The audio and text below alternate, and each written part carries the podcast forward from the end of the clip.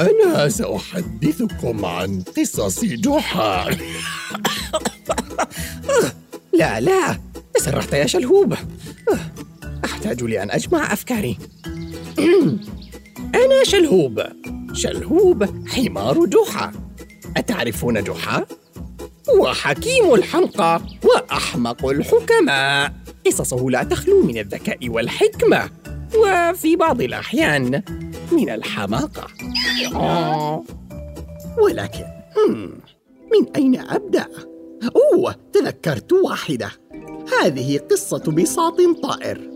وكيف أنقذ زواج جحا وكريمة؟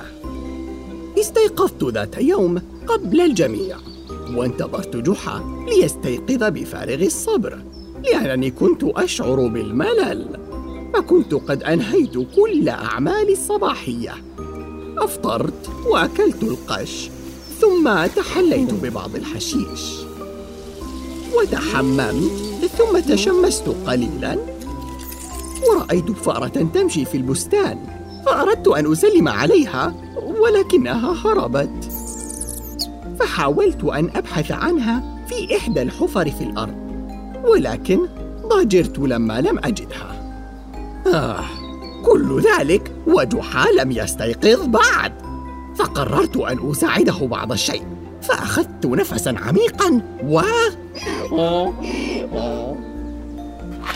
سمعت صوت الشباك يفتح من فوقي ورأيت وجه جحا يظهر منه فوضع إصبعه على فمه وقال شش اسكت يا مزعج عفوا يا جاحد. على الأقل جحا استيقظ أخيرا وسمعت صوت خطواته في المنزل بعد دقائق ثم رأيته مسرعا من البيت باتجاهي وهو متحمس.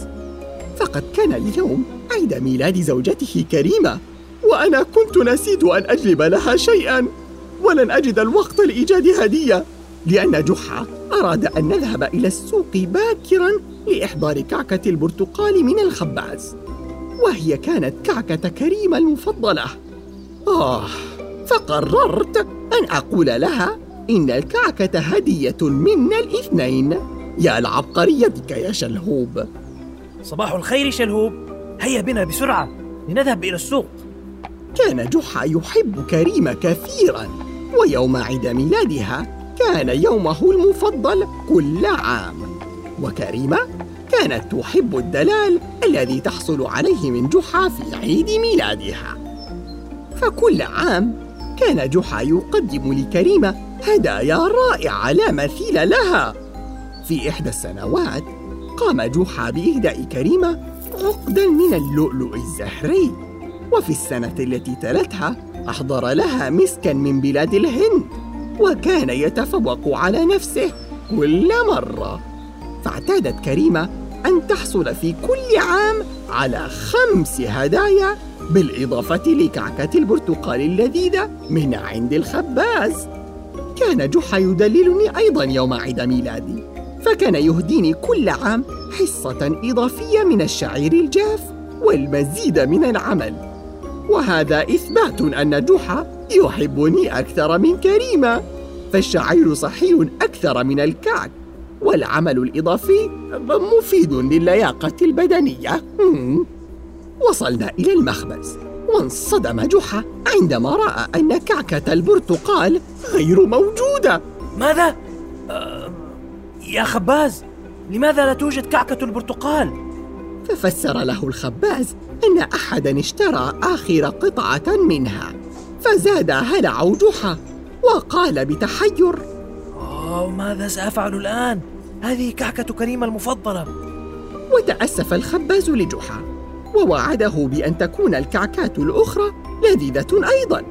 فنظر إلى الكعكات المعروضة أمامه وحاول الخباز تهدئته وعرض عليه حلو الأصابع أو كعكة التمر أو كعكة المشمش.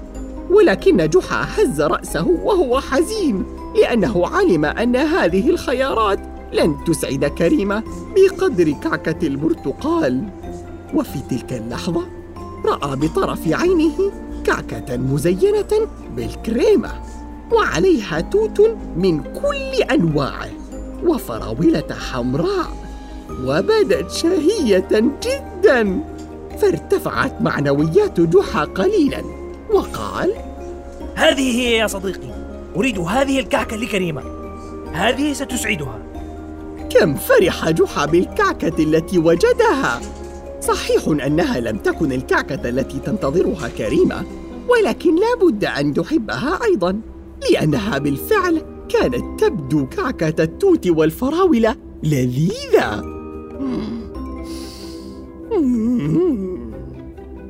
ثم رجعنا إلى المنزل ودخل جحا وهو متحمس حاملا علبة الكعكة. وضعها على الطاولة. ثم أحضر الهدايا وبدأ بتغليفها بورق الهدايا الملون بألوان قوس قزح. وطلب مني أن أراقب الباب وإذا رأيت كريمة وهي آتية علي بالنهيق. ولكنها لم تظهر وعندما انتهى ناداها. عزيزتي كريمة أين أنت؟ وبضحكة فرحة أسرعت كريمة إليه متشوقة لفتح هداياها. كانت كريمة تعشق المفاجآت وأظن أن هذا كان أحد الأسباب الذي جعلها وجحا زوجين مثاليين. فالعيش مع جحا دائما مليء بالمفاجآت. يا جحا ما كل هذا يا عزيزي؟ تحدث هذه المسرحية كل عام جحا يغازل كريمة وهي تتفاجأ بالهدايا وهو يذكرها بعيد ميلادها. وأنا أشاهد وأنا على وشك التقيؤ. يبدو أن الرومانسية لا تقل مع كبر العمر. يا كريمة يا حبيبتي إنه يوم عيد ميلادك. كل عام وأنت بخير يا قرة عين. افتحي الهدايا هيا. فجلست كريمة وبدأت تفتح الهدايا. وجحا ينظر إلى تعابير وجهها. بدأت بفتح علبة الكعكة فتفاجأت. وقال جحا عزيزتي أعرف أنني كل سنة أحضر لك كعكة البرتقال ولكن هذه السنة لم يبق منها لدى الخباز. أنا آسف. لا تقلق يا عزيزي. فأنت تذكرت كم أحب الفراولة والتوت وهذه الكعكة جميلة جدا بزخرفتها. لا أعرف كيف سأستطيع أكلها وأتلف منظرها الجميل. إذا سأتكفل أنا بهذه المهمة لك يا كريمة. دعي الأمر لي. ثم أخذ جحا الهدية الأولى وأعطاها لكريمة. فتحتها وإذا داخل العلبة حذاء راق وأنيق. نظرت كريمة إلى الحذاء بفرح شديد فكان بالفعل جميلا. وهو مزخرف بعدة ألوان. ثم فتحت الهدية الثانية والتي كانت رواية الفيل يصبح فيلين للكاتبة المفضلة لدى كريمة. فعانقت جحا لأنها كانت مدركة كم هو صعب الحصول على نسخة من الرواية الرائجة. أما الهدية الثالثة فلم يكن لها أي غموض. فرائحة الياسمين النابعة من العلبة قد كشفت عن محتواها. بالفعل عندما فتحتها كريمة كانت زجاجة عطرها المفضل. لم تستطع الانتظار فبدأت تعطر نفسها به حتى أخذ جحا الزجاجة منها. مازحا. هذا العطر للتعطير وليس للاستحمام. ضحك الإثنان وتحمست كريمة للهدية الرابعة. فقد كانت كبيرة جدا لدرجة أنها طلبت من جحا أن يساعدها بفتحها. والسعادة ملأت وجهها عندما رأت أن الهدية هي سجاد فارسي من الحرير الفاخر. يبدو وكأنه صنع للملوك والحكام. فوضعت كريمة السجاد بحذر على جنب ثم التفتت حول الغرفة باحثة عن شيء لم تجده. فنظرت إلى جحا وبكل براءة سألته وأين باقي الهدايا؟ نظر إليها جحا بتحير ثم قال باقي الهدايا؟ آه، هذه كلها؟ الصمت ملأ الغرفة للحظة فلم ندري أنا وجحا ماذا يحصل وما العمل وفجأة ظهرت دموع في عيني كريمة وقالت بانفعال ألم تعد تحبني؟ هل قل حبك لي عن السنة الماضية؟ ما, ما الأمر يا عزيزتي؟ ما الذي ضايقك؟ لماذا هذا الكلام؟ إن لم تعد تحبني فلتقل ذلك وحسب احتار جحا من كلامها فلم يكن لديه أدنى فكرة عن السبب الذي جعلها تظن أنه لم يعد يحبها أو تشك في حبه لها لذلك سألها مرة ثانية لكن يا عزيزتي أنا أحبك كثيرا. من أين جاءت هذه الفكرة؟ فهمهمت كريمه بصوت منخفض. كل عام تشتري لي خمس هدايا وهذا العام أحضرت لي أربع هدايا فقط. فهذا يعني أنك لم تعد تحبني كالسابق. فضحك جحا من كل قلبه. يا أبلة أتريد الموت؟ فاستشاطت كريمة غضبا وصرخت. وتضحك الآن؟ وحزنت على هلاك صديقي الوشيك فكنت سأفتقده. ولكن جحا توقف عن الضحك بسرعة وبات يهدئ كريمة. وقال لها لحظة لحظة يا عزيزتي لحظة. أنا أضحك فقط لأنني حقا لم أحضر لك أربع هدايا فقط يا كريمة بل أكثر بكثير. دهشت كريمة من جحا وقالت له بشكوك ما قصدك يا جحا؟ ثم أمسك جحا بزوجي الحذاء ولوح بهما بفخر. نعم الحذاء الذي أحضرته لك. سيأخذك إلى كل الأماكن الجميلة التي تريدين الذهاب إليها.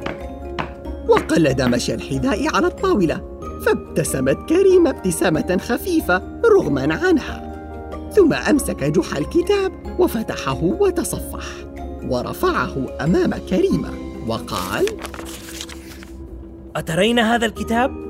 بكلماته سيأخذك إلى عوالم لم تريها من قبل فابتسمت كريمة مرة أخرى وبدأت السعادة تعود إليها ثم أمسك جحا العطر ورش منه في الهواء وأخذ نفسا عميقا ونظر إلى كريمة وقال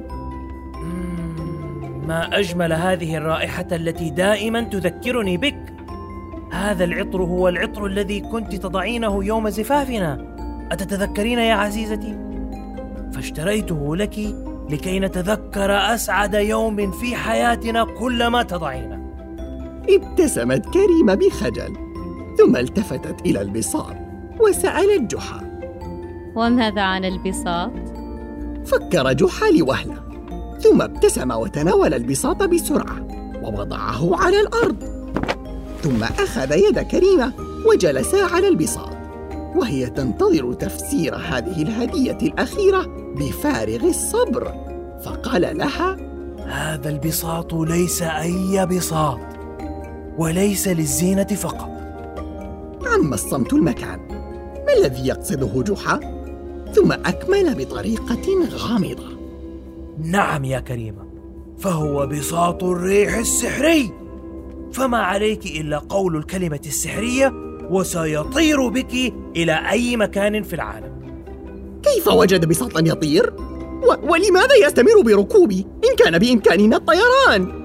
والأغرب من ذلك أنه ما بدأ بالضحك واحمر وجه كريمة من الخجل فسألت جحا وما هي كلمة السر يا ترى؟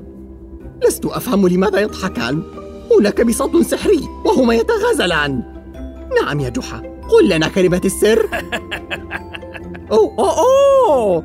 هو يمزح بالطبع. كم أنت مضحك يا جحا.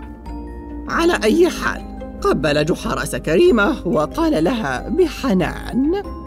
ستكون الكلمة السرية واحدة من هدايا السنة القادمة يا عزيزتي. كي نذهب معا في رحلة. فعانقته وقد غمرتها السعادة بعد تفسير جحا وأكمل جحا وكريمة الاحتفال بعيد الميلاد.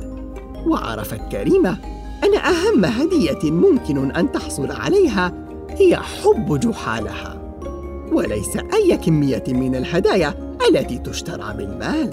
وهذا لا بأس به. ولكنني كنت فضلت بساطا طائرا.